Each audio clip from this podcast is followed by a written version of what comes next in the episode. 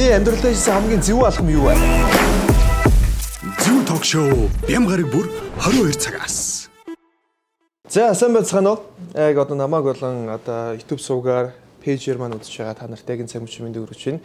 Зөвүүн ток шоуны 2 дахь дугаар та нарт өрөхөд бэлэн болж байна. Тэгээд одоо хатуу хөлөөрөө тавигдах гад биш ээ хатуу хөлөөрөө дахиж одоо 14 хоног сунгах гээд байгаа учраас би бас зочинтойгоо ярилцаад хатуу хөл хорионы өмнө энэ нэвтрүүлгээ бичиж байгаа. Тэгээ энэ нэвтрүүлэг бол яг 2021 он гарсны дараа цацагдах байгаа шүү гэдгийг хэлэхэд маш гоё байна. Тэгээд хоёр дахь зочнороос их олон бас сар бодсны эцэст хэнийг оруулах вэ гэж нэлээд олон зочдоос бодож байгаад за энэ хүнийг хамгийн анх нэвтрүүлгээр оруулъя гэж бүр бодож исэн. Тэгээд амжихгүй явсаар байгаад хоёр дахь нэвтрүүлэг дээр оруулж байна. Тэгээд өнөөдрийн зочин бол Positive Mongolians-ийн дөлгөөн эгч маань орж байна. Тэгээд эрсэнд баярлаа. За баярлаа, эрсэнд баярлаа. Гар барьж болох. Тэгээ гар барьж болохгүй л ингээд асуусан юм чи. За тэгээд маань нэвтрүүлэг маань өөрчлөгдөд Зөвүүн ток шоу гэдэг YouTube сувгаар болон Зөвүүн ток шоу пэйжээр маань танарт хүрч байгаа. За тэгээд за хөл оройгоор гэртэл байсан баг тий. Гэртэл байлаа, эмнэлэгт байлаа. Эмнэлэгт байлаа. Тий, хамраа янзлуулсан байг. Тий, хамраа алгамжирсан. Тий, мэдхгүй хүмүүс байх юм бол бас хамар нь яагаад ингэсэн бэ гэдгийг нэг товчхон таныг хэлээд өгч. Яг ер нь бол нэг влог хийсэн байсан тий. Амар олон хүмүүс асуугаад байсан болохоор влог хийсэн. Тэгээ адилхан проблем хүмүүс аяг их юм лээ. Тэгээд яг хагалгаанд орох үгүйгээ мэдтгүү, эмчтэгт үзүүлэхээ мэдтгүү, таславчийн мөрөлттэй маш олон хүн байд юм лээ. Тэгээд тийм хүмүүс мэдэл асуугаа тий. Тэгээ яг яагаад хагалгаанд орсон юм таславчийн мөрөлтөхээр яг ямар хагалгаа эдийн яад эдийн асуугаадсан болохоор нь Монголд аяг түгээмэлээд болохоор энийг тайлбарлаад бичлэг хийсэн. Тэгээд юу яасан? Таславчийн мөрөлт гэдэг нь одоо энэ гол энэ тасалж байгаа энэ дундах одоо одоо юу хэмтэй одоо нэг? За таславч за хоёр талаар ингээ амьсгалж байгаа шүү дээ тэрний чи дундуур ингээ хуваацсан байгаа юм. Тэгээ юм ясаа гэдэг тэр нь нөгөө мөрөлттэй тэгээ дээрэс нь хамар маань өөрөө багтаа хугараад тэгээ буруу ингээд идгээд тэр нь бас далилттай. Далилтаасаа болоод бас ингээд юм юмдаа нөлөөлдөг. Дээрэс нь хамар маань дотор бас цооролтой амарсан мод амар болон гэмтэлсэн шүү дээ. Тэгээд дотроо гамрит нь бас ингээд энэ артлах гамрит маань асуудалтай болсон. Гамритийн хөндий маань. Тэгээд нөгөө хаалгаанд яралт орохгүй бол энэ ингээ өөрөөсөө л үсээ сүлдээ амьсгалахад хэцүү болоод миний хамрын нөхөн амар юм давчуу. Тэгээ ингээ амьсгалахад дандаа дутуу амьсгалаад тэрийг нэг анзаардгүй. Тэгээ яг эмчид үзүүлсний дараа эмч намайг нөө ингээ шалгаад тэгээ би ингээ хамраа мураа таглаад ингээ үтсэн чинь үнэхээр дутуу амьсгалдаг мэдээд Тэгээд хаалгаанд орох үнэхээр зайлшгүй хэрэгтэй. Тэгээд хаалгаанд орсон. Хаалгаанд орсон. Одоо давхар амар янзлж байгаа. Давхар яасна. Жохон энийг янзлж яа тэгэхээр өндөрлөөснө. Голынхоо ясыг аваад энэ нөгөө хугаралтай байсан ясыг ингээд зүцтгэж одоо буцаад хуглаад ингээд босгож ирж гипсдт юм ба штэ. Ингээд нөгөө голынхын таславчийг авцсан энийг ингээд хуглаа ичлаар чи миний хам шиг шилжээд орчихно сте. Ингээд бүр ингээд байхгүй болно штэ. Тэгэхээр энийг чинь зайлшгүй нэг нуруу хийж ингээд барихгүй болохгүй гэдэг Тэгээ одоо ингээд нуруу буюу одоо энэ дээр ингээд нөө барьж өндөр өндөрлөж тийм. Өндөр болсон байна шүү. Одоо тэгээд миний ясыг ингээд гипсээр ингээд одоо шахаж ин хэлбэрт оруулаа гипс тавьсан. Хизээ авах юм. Одоо энэ нэг э, эрт тоногс авчих хаа. Эрт тоногс авчих тийм. Юу нэг сарын дараа л яг энэ нөө таславч ийм бүх юм нэгдгээрэл дуусна. Монгол хаана хэлэх үл сайн байна? Гэхдээ тэгэл хүн яг өөртөөхөө эмнэлэгтээ үзүүлээл хаана сайн гэсэн өөртөөхөө хүслээрэл гол нь имчил юм билэ. Сайн имчтэй. Сайн имч хаана хийж гин Угаасаа эмчнэр чинь ингээд тойроод эмнэлгүүдэд гэрээтэй ажилладаг шүү дээ. Ганцхан улсын эмнэлэгтэй биш хувийн эмнэлгүүдээр ч гэсэн гэрээтэй ажилладаг. Тэгэхээр эмч хаана байна? Эмчээ бараадаа тэгээ араас нь асаргаа хөшлгээ одоо нөгөө нэг давхрын чинь зүгээр ингээд хаглаг л дуусчих шүү дээ. Араас нь эмчилгээ хийн. Тэгэхээр тэгэл өөрсдөө таалагдсан эмнэлэгтэй очиод үзүүлж харуулж байгаа л хэлгсэн байна. Заавал тэрийн нэмлэг гэхгүй тийм. За. За тэгээ маань нэвтрүүлэг маань одоо Michelle Expo-гийн Walk Institute байрладаг Сузран ресторан дээрээ сурж байгаа Япон одоо хоолоор алдартай тэгэх гоё орчинтой. Тэгээд энэ бол chicken юу лээ? Намбан. Намбан. Намбан юу лээ? Варцлын яг урд нэртэй хоолоо. Темпури. Темпури. Намбан темпури гэдэг одоо ийм гоё хоол байгаа. Тэгээд энэ хоолоор бас Онаас үзрэнстэй дайлж байгаа. Халуун дээр бас таныг амсаач ээ гэж бодож байна. Тэгээ халуун дээр амсаач ээ гэж. Юу та пи водгоо. А хаяа унаа. Хаяа унаа тий. Тэр хоёулаа бас би таны пивийг хийгээд үгүй. Хоёулаа сайхан намбан темпурага идээд тэгээд Касберг Zebra International-ийн Касберг бирээ угаад гүндлэх чи одоо энэ заавал хөөстэй байх хэвээр нь бол одоо биерний цэцэг юм аа энэ гэж яриад сте тэгэхээр ингээд цэцэгтэй нэг ингээд цэцэгтэй нэг өгч байна. За баярлаа. За би ингээд ишээч. За тэгээд та нэг амсаач ямар хөө амттай байна. Хойлоо тэгээд яриаслага яг сайхан эхлэв да гэж. За би энэ хөөсийн жоохон цэцгийн жоохон багсглаа. За багсахаар нь л болоо. Тэгвэл цэцгийн аман дээр наачих гэдэг. За энэ ихтэй их гоё тийм өрмөц ямарсан чикентэй нэг юм дээр нэг юм салааттай Салааттай юм тий. салааттай юм шиг ийм хоол байна. За чи ихэд ам. мукбанг үздэг үү?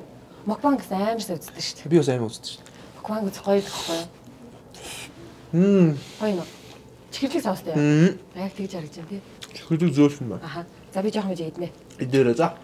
Би нөгөө нэг тос төрөгцөн байгаа учраас жоохон байж байгаа. Нэр зочиндоо зочиндоос бас өмнө төрөлөд амсчлаа. За ингэ м манай нэвтрүүлэг бол бас хойгон талаас нь илүү танилцдаг. Нэвтрүүлэг таас нэг төвшөөхийг орж байгааг үзсэн баг тийм. Төвшөөх чинь жилийн өмнө орсон байхгүй. Яг жилийн өмнө. 19 оны 12 сард орчихсон. Зэвүүрээгаар. А зэвүүн ток шоугаар та орж байгаа тийм. Хоёр өөр нэвтрүүлэг шүү дээ. Тэгээ хоёр өөр тустай Тэгээ тий. тусдаа нэвтрүүлэг. Тэгэхээр аа хойгон талаас та өөрийнхөө нэг 10 жилийн сургууль те дээд сургууль а нууц биш бол насаа те ингээд нэг хувийн мэдээллүүдэд таны үзэж штэ гэж. Намайг бити таа гэ. За би дөө. 31 Аа. 31 настай. Ахаа за. А багтаа 84 дэх сургууль сурч исэн. Тийм тэгээд а юу их сургуультай мост сурч исэн. Ер нь бол мэрэгжил эдийн засгийн нягтлан мод гэж мэрэгжилтэй. Гэхдээ мэрэгжилдээ угаасаа маш муу. Тэгээд сонирхолтой. Тэг ер нь э, сураагүй. Маш сонирхолгүй. Төгссөн дээ. Төгссөн, төгсөөд мэрэгчлэрээ би там богдод ажилладаг байсан. Тэгээд 2 жил гарan бас дараа нь МСС-ийн төсөл дээрээс ажиллаж исэн. Яг мэрэгчлэр бол ажиллаж исэн. Тэгээд Дургуй ч гэсэн. дургуй ч гэсэн тэгээ нөө азар нөгөө суур мэдлэг мууч гэсэн нөгөө програм дээр аягүй сайн ажилладаг, хурдан ойлгодог. Тэгээ тийм учраас нөгөө бүх юм програм дээр явагддаг учраас тэгээд нэг муу ажиллаад яваад гэсэн шүү. А мэдээж сургууль дээд сургууль төгсөнөөс гадна хүний нэг баган ээж аавын суур хүмүүжил гэж хамгийн чухал гэж би боддог байхгүй. Энэ бол за хичээлийн боловсрол бол яах вэ те? Яах вэ жоох ер нь бол нэг тийм а өөрөө тэрийг ашиглаж чаддаг хүнд бол бас хэрэгтэй л байна. А тэгвэл бас заримдаа нэг хэрэг болохгүй зүйлүүд байж л байдаг те. Тэгэхээр та ээж аавын хүмүүжил ер нь багт чинь ямар байсан бэ? Ер нь ээж аав чинь таны хүмүүжлийг их хатуу өсгсөн үү? Эсвэл дураар чинь одоо чөлөөтэй өөрийнхөө одоо дуртай зүйлийг хийхэд чинь тусалдаг байсан уу гэдэг ч юм уу те? Багын хүмүүжил ер нь ямар байсан бэ? За би чи нөгөө нэг э, юу дөрөв эмэгтэй. Дээр би гурав хичтэй байхгүй. Ингээд дайлын дөрөв эмэгтэй. Дээд нөгөө дараалал төрсөн угаасаа ингээл 80 дооныхан бүгдөө л адилхан өссөн шүү дээ. Ээж аав нь ажилдаа явал хүүхдүүд нь гэртээ үлдээл. Түнэр бие бинийг харсан болоод ингээл өссөн шүү. Яг тийм зарчим манай ээж чинь дандаа 24 48-аар ажил дээр хоноод ирээд хоноод дээр хоноод гэх ийм амьдралаар аав маань болохоор хөдөө орон нутгаар нөгөө юм инженерээсэн цахилгааны инженер. Тэнгүүт нөгөө нэг засар масар одоо ингээл телевиз мэлээс дээр үед нөгөө нэг аюух юм засдаг байсан шүү дээ. Хөгжим мөгжмөд засалдаг хүмүүс. Тэгэхээр хөдөө орон нутгаар ингээд томилдоор ерөөсө засвар хийгээ явцдаг. Тэгэл ээж маань ингээл байгаал байхгүй ажилдаа ингээл ийм байдалтай дөрөв ихч дүүнэр ингээл хоорондоо өсөөл. Одоо ээж маань аа, дүүнэр нь, аавын маань дүүнэр нь одоогоор ярих юм бол одоо ингээд бодсон чинь тэд нар чинь баг хүүхд тасрагч юм байсан байгаа байхгүй. Тэгээ тэд нар л ээж ээлжээр нь оюутан байхдаа биднийг хардаг байсан. Тэгэл бид нар тоолонд энэ зэрэг ингээл ингээл хичээл унараас нь тусалцаал. Нэг хатуу бол нэг өсөөгүй. Хатуу одоо нэг зарчимч гэрүүлээд гэж те. Одоо багаас нь жоохон нэг хинэггүйсэн баха. Тэг, Юу хинэггүй төрөл явсан. Хинэггүй дүү. Мгм. Өөрөө ч. Би өөрөө ч ер нь амьдрал дээр жоохон хинэггүй дүү. Тэгээд ер нь нэг тийм амар нямбааж мамбааж ингээл нэг бүр нэг амар жимбэл гэж шүү дээ айл хүмүүсийг ингээл айл ганц ганц хүмүүс бол аядгцсан байдаг шүү дээ. Би бол нэг тэгж өсөөгүй. Тэгээд бүр амар хичээлийн бүр яс хажууд нь суугаал хэлгэж мэлгээл яг бас тэгж өсөөгүй. Яг тэр нөө зах зээлийн үеийн таарсан хамгийн сүүлийн хөвгт тэгээд аав маань би нүвтцэн тэгээд ээж маань ганцаараа ажилладаг энэ төрөөс учраас надад тавих анхаарал нь жоохон багасаад. Тэгээд ерөөдөө л би тэгэл ингээл нэг тийм толгоогоороо ингээл зөнгөөрөөл ингэс гэж өсөөл тэгээд 12 3 настайд а, 12 настайд аав маань өнгөрөөд а, 13 билүү 4 настайд 13 настайд ээж маань швед улс руу яваад тэгэл ерөөсөө 12 13 наснаас эхлээл өөрийнхөө өөртөө шийдвэр гаргаад их том ихч тавуулсан л дээ. Тэр хэд бие даал амар бие даасан юутай үзэл бодолтой бие даасан байдалтай тийм л. Та хэдэн онд э, гадаад руу явсан бэ? Швед рүү төвшөө тэр хамт явсан 2014 онд хаа. Нэлээд сүүлд явсан шүү дээ. явсан. Ээж маань ирсний дараа явсан. Аа зөв. Нэлээд сүүлд явсан. Монгол танилцсан шүү дээ. Төвшөөх Тэгтээ Монгол танилцсан. Одоо ер нь бол ингээл э, Positive Mongolians гээд э, 2019 онд би төвшөөхтэй ярьж байхад их олон зүйлийг 20 он төлөвлөж исэн санагдаж байна тий. Тэгэхээр одоо энэ хөл хорой ч юм уу энэ ковид 19-с болоод бас нэлээд олон зүйл ингээ алдагдчихин байхгүй болж байна. Ер нь 2020 он ямархуу жил байв тий. Тэгээд одоо бас яг төлөвлөж исэн зүйлүүд биелэлээ олсон уу эсвэл олоогүй юу? Мэдээж нөгөө баг хийх хүмүүсийн төлөвлөгөө ер нь яг төлөвлөөний дагуу байж чаддаг байхаа тий. 20 оны тий бүр бүгд л ах. Бид тэр жишээлбэл киногоо хийн гэл аюу яриад эхлүүлэл хүмүүстэйгээ ярилцаал юмудаа ингэсэн боловч киноны ажил бол таг зогссон. А дээрэс нь юу яасан? Төлөвлөж исэн одоо нөгөө ном маань бас хоёр дахь ном маань 19 биш 20 оны энэ одоо 12 сарда багтаа гарна гэжсэн бас гарч чадаагүй. Багаас ингээд гацсан. А тэгтээ нөгөө бидний хувьд өөрсдийн хувьд бас төлөвлөөгүй байсан гинти хийсэн зүйлсүүд бас зөндөө байгаа л да. Жишээ нь юу вэ? Жишээ нь аа хин нь одоо 20 онд энэ одоо ковидор юм амжуулаад яваад байна. Юу амжуулаад яваад байна? Оо тэгэл аль аль нь л амжуулж ин да. Тэгэл хоёр биендээ туслаад нэг нь чадж байгаа чадж байгаа нь чадахгүй дэ туслаад чадахгүй ингээл ингээл хоёр биений нөхөөл явж байгаа. Төсөөлжсэн юмнуудаас бас би тэр нөгөө ингэж боддог гэсэн. Нэг кино зохиол бичиж үзэх юмсан гээд ялангуяа би ингэ боддог. Төвшөөлөхөр найруулагч учраас найруулагч талаар найруулаа тий одоо юмнууд ерөх юм. Би болохоор нөгөө юм бичих аягүй дуртай. Тэгээ тийм учраас ингээд бичих юм маань ингээд нэг жижиг сажиг контентын зохиол мохол бичээл ингээд явсараа нэг бүр том мөрөдөл киноны зохиол биччихсэн ингээд намайг мөрөддөг гэсэхгүй. Тэгээ энэ ондоо багтаагаад ямар ч гэсэн нэг нөгөө нэг цоврал олон гит киноны зохиолын нилээдэн зохиолыг нь буулгацсан. Аа зөв. Тэгээ бас нөгөө мэржлийн ганцны хүмүүсээр уншуулаад шүүлгүүлсэн чинь бас эхнийх дээр нь шууд гологцсон. Аа зөв. Хоёр дахь засвар игээд сүүлээ эмнэлэгт байхдаа төгсгөлийн хийгээд тэгээд явуулсан чинь боломж юм байна. Чи юу бичих юм байна гэл амар урам аваад тэгээ 20 оноо яг амжиж ингээ анхудаага яг н улаан гитийн зохиол бичиж үзэж байгаа. 20 он ер нь яг таны бодлоор яг ямар жил болж өнгөрөв? Аз жаргал нь илүү байв уу? Зовлонгоо нэг нь их байв уу? Гэхдээ за зовлонгоо нэг нь жишээ юм бэ. Аз жаргал мэдээж их байсан бах уу? Их байсан уу? Тий. Бид идэж байгаа сая 100 биднээс айгүй азтай байлаа шүү дээ. Монголд байгаа хүмүүс. Хүмүүс тэнцээ гадаадад ингээл зураг үзэж хахад монголчуудтайгаа монголоор нэг аялал тэ хөдөө гадаа явцгаал эрхчлөөтэй сайхан байлаа. Тэгэхээр тэр цаг хугацааг ашиглаад анх удаа Монголд одоо гэр бүлээрээ бөөнөрөө зуны хугацаанд сайхан аялсан, хөвсгөл явсан, арангаа явсан, Эрдэнэт болгоон гээл маш гоё байсан. Монголд бүр хүмүүс ирсэн шүү дээ. 90 одоо хэр удаж байна? Одоо яг нэг жил. Нэг жил болж байна тий. Төвшөөхчөөс яг 90 удаагүй гэж орсон юм шүү дээ. Тэгэд 2020 онд ирээд Монгол улсад бүр мөсөн ирсэндээ харамссан уу? Харамсах сэтгэл төрсөн нэг удаагийн тохиолдол ч юм уу байна уу? Харамсах сэтгэл үү? Яах гэж Монголд ирвэ гэдэг ч юм тий. Уу яаж тэгэж амар яах гэж ирвэ энэ гэж бол бодоогүй л дээ нэг хүмүүс нөгөө яг сошиалдаар гарсан зүйлүүдээс болоод энэ яриад харамсан багтаа шүү. Бодож магадгүй тийм байсан шүү дээ. Би зүгээр л мартсан асуусан. Тэрнээс бол яг үндэ нэг хүн чи тийм зүйл дээр ч ингээл нэг амьдрах газраа их орноо тэгээл голоо шилээл гэхгүй шүү дээ. Үгүй тэр байтгаал хүний нутагт гологдож шилэгдээл хил усгүй ингээл дарамжлуулаад ч юм уу те хүнд хүчээр ажлыг ажлыг хийгээл нөгөө хоккейчний чигээл юм бүгдийг тэгчихсэн болохоор нэг их орондоо ирээл харамсан болоогт байхгүй. Харин цэцэргээрээ хүснээр хөл юу лээ Хүнчлийнхаа дагаар хөлөөж идэв. Тэр шиг амар их тийм гоё их дураараа мэдрэмж төрөөд байгаа байхгүй юу? Ер нь бол ингээл би мартчих та сая өөрөө санаачлаа тий. Та санаачлаа. Ер нь зөвөр би ингэж боддгийг анханасаа ингээд бас positive Mongolians гэдэг хосууд тий хосууд одоо контент үйлдвэрлэдэг хоёр хүн байна шүү дээ. Анханасаа бүх зүйл дээр эрэг хандлагатай байсан тий. Монголчуудын хувьд ч тэр одоо ер нь хүмүүсийн харж байгаагаар ч тэр ер нь бол маш сайн одоо гой хосууд, гой үлгэр дүрээл болдог. Та ямар гой хурим хийдэг юм бэ? Ямар гой хосууд вэ гэж маш удаан хугацаанд явсан шүү дээ. Аа тэгж яагаад нэг унсан. Тэ? Аа нэг унахтаа бүр нэлээд хүчтэй унсан. Нэлээд өндөрт одоо ингээд эрийг явж явж явж явж яагаад пит гэдэг нэг хүчтэй унсан шүү дээ. Аа нэлээд сүртэй юм боллоо тэ? Нэг хэсэг юм явлаа. Тэгэхээр ер нь энэ бас энэ сөрөг хандлага ямархуу байдаг юм бэ? Дандаа эрийг хандлага дунд явж яагаад тэ энэ хүмүүсийн сөрөг хандлага маш их доромжлол тэ энэ дунд ингээд байх яг ямар мэдрэмж өгдөг юм бэ? Тэгээд дандаа сайхан байх нь гоё идэг юм уу? Эсвэл бас нэг дэндүү их ажрагал тунд нэг жоохон ч гэсэн зовлон амттай гэдэг шиг яг тэр үед ямар мэдрэмжтэй байв?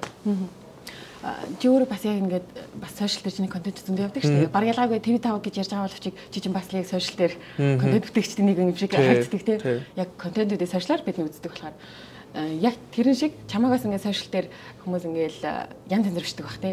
Зөндөө. Тэрээс магтан. Гэтэ ер нь анханаас намайг бол ингээл анханаас нь буулаад эхэлсэн байхгүй. Ерөөс ингээд 50% муулдаг, за 50% магтдаг. За тэр доор ингээд намайг өмөрөө далцчихийдэг. Эсвэл намайг муулаад алдчихийдэг тийм. Нийлээ нийлээд муулж идэг. Ингээд янз янзын ингээд олон зүйлийг 4 жилийн хугацаанд ингээд холдлоо л да. Хар цагаан хоёр. Би бол ингэж хардаг байхгүй. Яг Positive Mongolians гэдэг хоёр хосын хувьд бол анханасаа юус нэг амар муулалт ч юм уу те амар зүйл бол байгаагүй баг хүнд ингээд сэтгэл унаад ч юм уу те гинт ингээд огцсон энэ одоо байдал эсрэгээрээ ирэхээр ямар мэдрэмж төрдөг юм бэ эмэгтэйний хувьд ялангуяа Төвшийн хувьд бол эрэгтэй юм чинь тэгэл давчлах шүү дээ. Гэхдээ яг бас анх бас яг нөгөө контент хийж эхэлж байхад бас маш их муу болдог гэсэн. Оо? Одоо энэ алдартай энэ халагын хамрын маань бас баян яриастай. Энэ нэг үлээ. хамртай, далийн хамартай Аа, за, за, за. болооч гэл ингэдэг ус. Тэгэл анх ингээл зориглол тэр чинь нөгөө нэг анх удаа ер нь бол контент бүтээж байгаа хүмүүс олон нийтэд юм хүрээсэй л гэж те. Одоо жишээлбэл танаа контент чинь хүн бити үзээсэй гэж хизээч хийхгүй Тийм те. Хүмүүс үзээсэй гэж хийдэг. Яг тэр шиг бидрээс анх хүмүүс үзээсэй гэж дээ. Тий. За тэгээд энэний араас юу ирэх бол таа тэгэл янз янз юм ирэх байх гэд. Гэхдээ нөгөө анх удаа учраас тийм ойлголт байгаагүй. Тэгээд тэгэхэд хүмүүс ингээл нөгөө нэг далийн амар тамаа. Ерөөс ингээл дандаа гадаад хүн үзэмжээрс байнга муулаас тэр үе чинь битээ нөгөө шведд амьдардаг. Тэгээд сүү ингээл дөнгөж эхлээл гэсэн чинь шууд хүмүүс ингээл амжлаад ихсэн хүн чинь яг ингээл шантардаг юм хэлээ штэ. Тийм гэж мдээгүй. Би ч тийм ямар хэцүү юм би одоо би энэ бичлэг хийхин төлөө хамраа засуулах хэрэгтэй юм бах та. Бичлэг хийхин төлөө би одоо яриагаа засах хэрэгтэй. Би нөө амар гэдэг үгийг аягүй хэрэгэлдэг. Гэтэ ядаргаатай амар гэдэг үг хийлээ тэргээл. Тэгээ ингээ ярианы маань хев маягийг гоочлон, харагдах өнгө үзэмжийг гоочлон, өсний өнгийг хүртэл ярина. Ингээл эмхтэй үнийг бол бүр детальчилж ингээл яриа штэ. Өмсөж зөөснийг ярина. Ямар гачин юм өмсдөг. Яаж би нөө шведдээсэн болохоор миний стил арай өөр. Тэнгүүд хүмүүс нөгөө тэр нөгөө нүдэнд нь өөр харагдаад байгаа учраас өөрийнх нь боддог гоё гэдэг стилээс нь би өөр учраас амар хөөс оромжлал ингээл бичнэ. Тэгээд тэгээд тижэнээс нэг жижиг сайжиг ингээ нэг дархлаа суу суугаал За бас явандаа. нэг жоохон тий. Тий. Тэгээд явж исэн чинь би тэр чинь болохоор тийм өөртөө эерэг хүмүүс биш шүү дээ. Одоо ингээл чохом ингээл тий өдөр болго инээгээл одоо бүх юм эерэг байгаа. Мэдээж тийм байхгүй шүү дээ. Энд дэр юм наалцсан юм яа. Гү гү би өөрөө өөрөө энэ цагтаа болдгоо. Би маажаа суужхгүй. Аа гү юм нааддаг шүү. Өөсөөрэй ингээд. Энд энэ захтаад ингээ маажж ирсэн. За. За тэгээд битээч бол тийм амар эерэг мэрэг болоогт биш. Яг адилхан сөрөг үедээс сөрөг, шүүмжлэх үедээс шүүмжлээл хараал хэрүүл хэлэх үедээ хэлнэ те ойлгох үедээ ойлгоно зовох үедээ зовно а тэгтээ бичлэг хийх үед дарандаа хоёлаа хэрэлдэж явах та за одоо бичлэг хийх үү гэж хоорондоо хэрэлдэж бичлэг хийнэ гэж байхгүй тэгэл яг ингээд бичлэг хийх болонгод тэр чинь нэг контент хийгдэж байгаа үед дандаа зориулж ямар юм хийж байгаа учраас дандаа тийм ажралтай инээж байгаа ч юм уу амьдрал Тэг харагддаг те угс. онцгой юмнууд бичигдээд байгаа байхгүй тэгэнгүүт хүмүүс тэрнгээр ингээд шууд хүлээж аваад тахлаар бид хоёр ярилцаад энэ юу амар буруу юм байна хэсэг хугацаа тэгж явсан. Тэнгүүд ингээд нэг хүмүүс эрэг энэ хоёр бол эрэг тийм эрэг эрэг сүлтэйгээр эргээс нь бүр айгаад сонсоос хүртэл ингээд имиж амжаа. Манай эрэг космос эдгээр тэгэхээр аюу хэцүү. Аюу цаа буруу юм хэлж болохгүй юм шиг сөрөг юм ярьж болохгүй. Тийм баригдмал бас болоод байгаа Тийм. тий. Тэгээд бид тэр влогууд дээрээ ингээд мерсэр ерөөс байгаа амьдралаа харуулъя гээл яг ингэ баг саг ингээл яг хэрүүлтэй байвал хэрүүлтэйгээ ингээл жижигхэн оруулаад яг ингэ бодит зүйлийг яахгүй бол хүмүүс чинь эмэгтэй хүмүүс үзэнгүүтээ ёо төвшөө шиг нөхөртэй болох юмсан өстой ийм гоё маяг эсвэл үзэнгүүтээ дүлгөөнөө шиг үргэлж ингэ инээс азралтай байх юмсан гэтэл үндэ би дандаа азралтай байдгүй тэгээ энэ Энэ камераар шүү дээ төвшөх. Аа. Тэгээ энэ юу нэ айгүй буруу юм байна. Хүмүүс ингээд буруу хатаархал төрүүлээд буруу юм бадал төрүүлээд ярьдаг бас байхгүй. Тэгээ ингээд баг сараа контент ингээд юмудаа ингээд хачирлаал ингээд алаглуулаад ингээд хийх гэж хичээгээл бид нар чи хийх эрх нь байгаа учраас за ингээд явж исэн чи яг тийм тохиолдсон. Тэгээ нөө сошиал дээр боо юм боллоо хүмүүс огт үздэггүй байсан хүмүүс сонирхож үзээд. Йоо үзэж байгаа хүмүүс чинь э, янз янз орлож штэ ингээл одоо нэг хэсэг хүмүүс үздэг байсан чинь бүр олон хүмүүс сонирхож үзээ тэгээд тэр олон хүмүүсийн шөөмж өмж ингээд ирэхлээр чинь нэг анх удагаал контент тэгээд шөмжүүлж байгаа юм шиг л яг тийм мэдрэмж авсан. Дахиад яг нэг анх надад сэтгэлээр унжсэн шиг тавтагдчихж байгаа байхгүй. Тэнд яг юу болсон юм бэ? Одоо ер нь бол хоёлоос яг тэр үеэр нэг холбогдчихсэн. Тэгээ шүүх хурал дуусан дээр бол тэтгүүл байх боломжтой гэсэн. Шүүх хуралд бол ялсан юм шиг байлээ.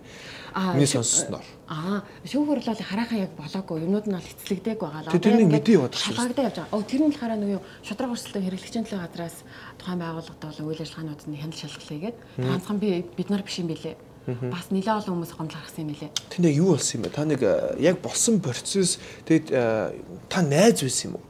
Гүгүү за би ингээд тавчхан ярьчих. Би бас энэ сэдвийг хүмүүсийг ингээд Тэг, яриад энэ яг бас нэг юу болсон, дахин жоохон л яриад мэдчих хангаж байна. бодохгүй гэж та тийм. Яг хоо энэ дээр тавчлаад ярьчих л да. Бид хоёр нэг үйлчлэгийг авч үзсэн. Аа тэр үйлчлэгийг хүн чинь яг юм хэрэгжилж үзээд тэгээ ямарыг мэдэрдэг те. Хэрэгжилж үзлээ ямарыг мэдэрлээ. Тэгээд энэчээс нэг зүйл олж харсан. Тэрний юу гэхээр Бүлэгтэн 7 8 жилийн хугацаанд үйл ажиллагаа явуулахдаа үйл ажиллагааныхаа зөвшөөрөл авахгүй. Одоо жишээлбэл би барилга барих юм бол барилгын зөвшөөрлтэй би барилга барьж штэ. Зөвшөөрөл байхгүйгээр хүүхэд харах одоо өвчтөн гасрах ч юм уу энэ үйлчлэгийг явуулж байгааг мэдсэн. А өмнө тэгэнгүүтлээ тэр хүмүүсийг чинь бэлтгэх хэрэгтэй шүү дээ. Тэр хүмүүсийг яг бол айлын хайртай хүүхдийг асарж байгаа учраас тэр чинь огт хүүхд төрүүлж үзээгүй хүмүүс зөндөө ирж байгаа. Тэр хүүхдүүд чинь тодорхой хэмжээний сургалтын цугаад ч юм уу тий ойлголтыг авчаад ирэх хэвээр. Тэгтэл тийм нэг сургалтанд ингээд хамруулах хэвээр байт юм байл. Эсэн чи тийм юм бас байдаггүй. Эхлээд мдэггүй юм. Эхлээд хүүхдэд харуулахтаа мдэггүй. Тийм одоо тийм хууль одоо тийм юм байдаг. Одоо ийм төвшөөрөл юм шиг бид нар бол анх юу ч мэдэхгүй шүү дээ одоо тэр салбарын хүмүүс биш юм чинь. А тэгээд яг хэлснээр нь манайх юм юм олон улсын яраараа гэж ярьснаар нь хүлээж авсан. Тэгээд яг яваанд нь яагаад ийм асуудалтайгаа болоо гэдгийг нь бид нэр сүулт ингээ мэдчихэж байгаа байхгүй. Тэгээд энэ байдал нь ингээд нөгөө явуулж байгаа үйлчлэгийн дутаг одоо асуудалтай байгаа. Тутмын одоо юутай? Юу хэмдэ одоо чанаргүй байгаа нь гараад байсан шалтгаан нь ерөөсөө үйл ажиллагааны зөвшөөрлөн байхгүй. Тэр чинь шаардлага гэж зөвшөөрлөлтэй байна шүү дээ. Шаардлага гэж зөвшөөр аль байсан сургалтын цолгон тийм зүйл байх байгааг нь хэлсэн. Гэвч энийг өвлөн зөвшөөрөөгүй. А тэгээд энэ одоо яг хуулийн юуны хадаа шалгах тастай газруудын шалгуулж байгаа. А шудраг өрсөлдөөн хэрэглэгчийн төлөө газар нь болохоор энийг шалгаад яг юм дөрвөн зүйлээр одоо асуудалтай байгаа маань энэ дөрвөн зүйлээ сайжруулж одоо юу өөрчил гэдэг энэ шаардлага хүргэлцэн байгаа мэлээ. Тэг яг л нөгөө бидний яриад байсан нөгөө нэг ажилтаа сургах тий ажиллах орчин морчин тэр нөгөө одоо ингээ завьж нэг тэр дөрвөн юм байгаа. Тэр нь надад одоо юугаараа байгаа. Цаасаараач байгаа хэсэг. Шүүх хурлал болоог юм уу? Яг шүүхүрлэн болоо тэр чинь тийм хурдан болдгүй юм байна. Аа тийм. Тэр чинь бас ингээд боддоо ингээд шүүхүрлэн залаар ингээд болчих тийм байх гэж бодсон.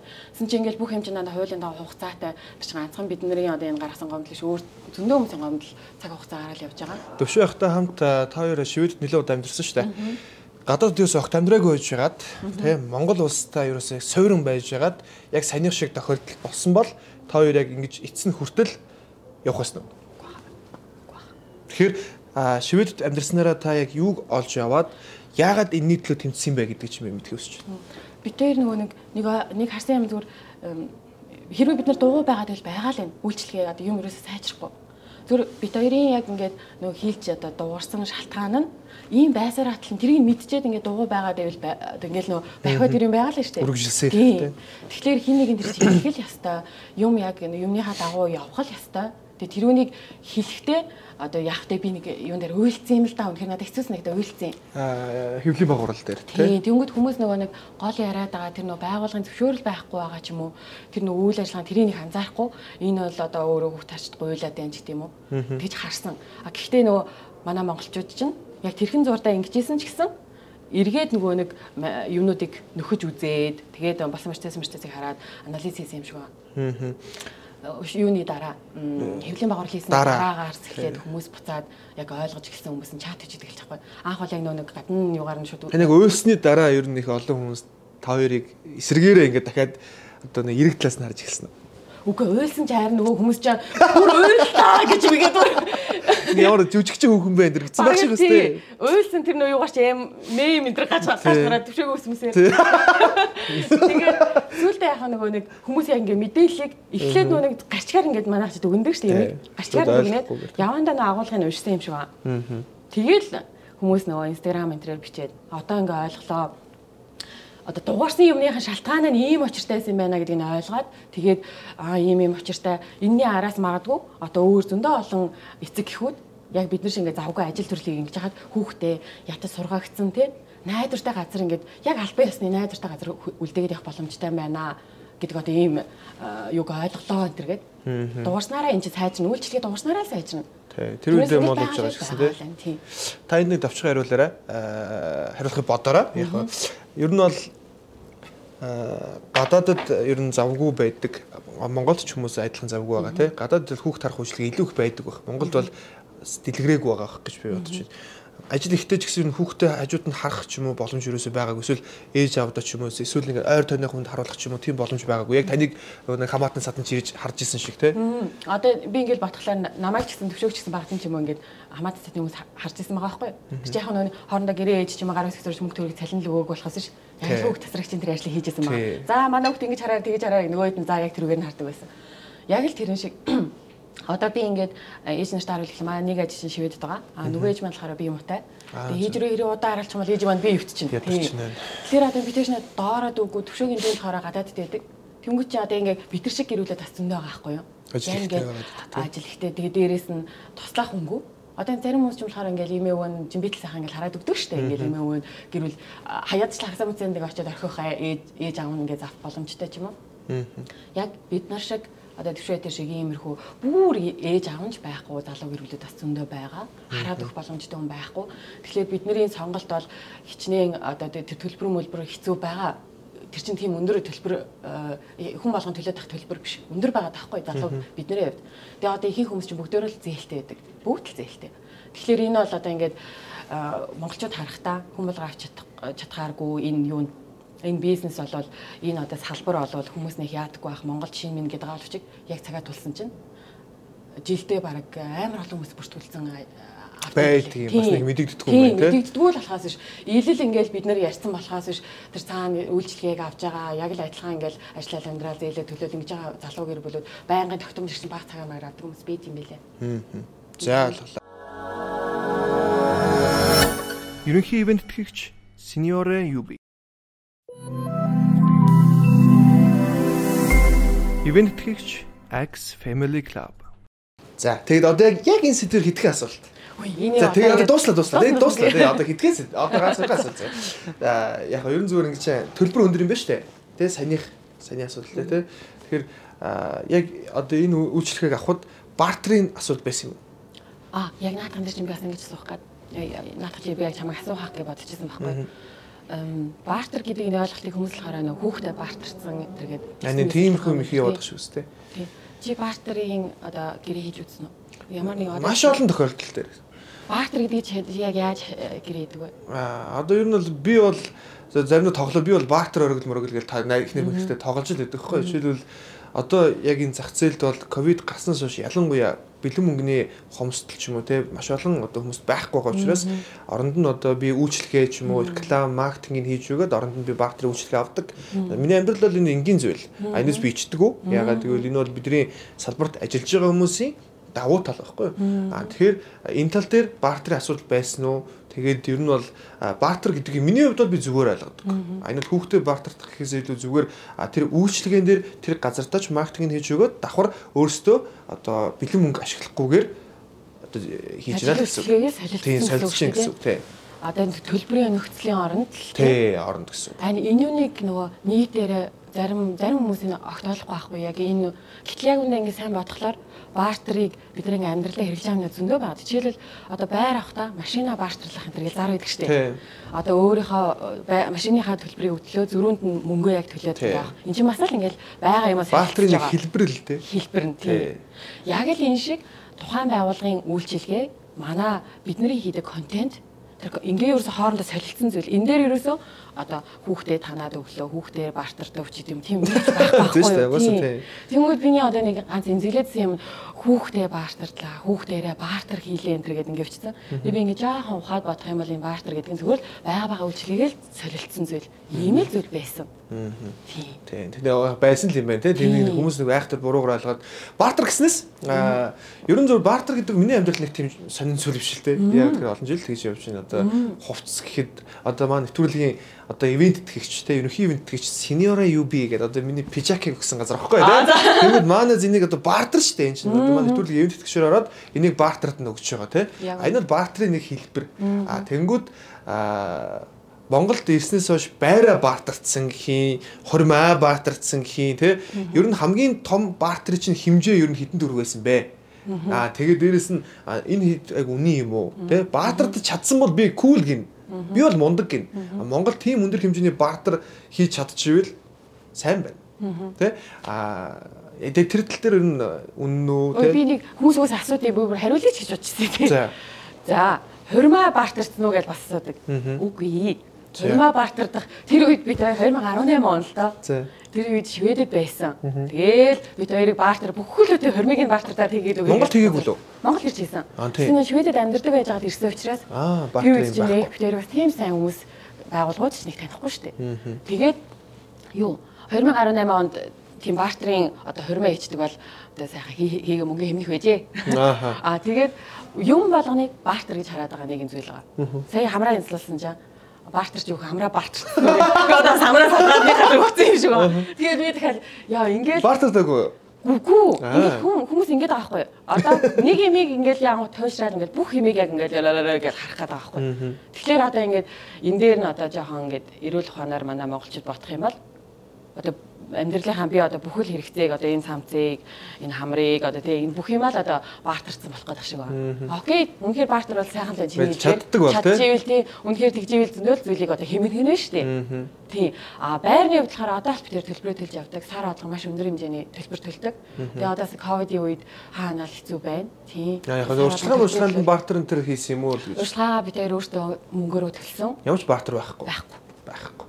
Тэгэхээр уг нь бол чаддаг бол би бас бодож лээ. Ингээ байраа яг гадгаа ялаа бай бид битүүрийн ярианд ороод. Нөгөө нэг жишээлбэл байрны урьдчилгаанд бартерыг чаддаг бол те би бол мундаг л гэж харна. Яа тэгэхээр Монголд одоо энэ маркетинг гэдэг зүйлд монголчууд маш бага хэмжээний зардал гаргадаг. Яг маш том компаниуд л тэг их хэмжээний зардал гаргадаг байна. Тэгээс ер нь л бага шүү дээ. Гэтэ үнэхээр баартраар хийж чадчих л Хийх хэрэгтэй шүү дээ. Энэ бол би буруу зүйл гэж юус Тийм баартраар хийж чадчихлаа байвал тэгэл одоо тэр хүмүүсийг одоо энэ баартар яаштэй гэж одоо тэр хүнийг ингээл ингэж харин тэр хүн чадсан байна. Тэгэл одоо давуу талтай юм да. Positive Mongolians-тэй хамтрахыг хүсвэл хэдэн дөрвөр бартер хийх боломжтой бай.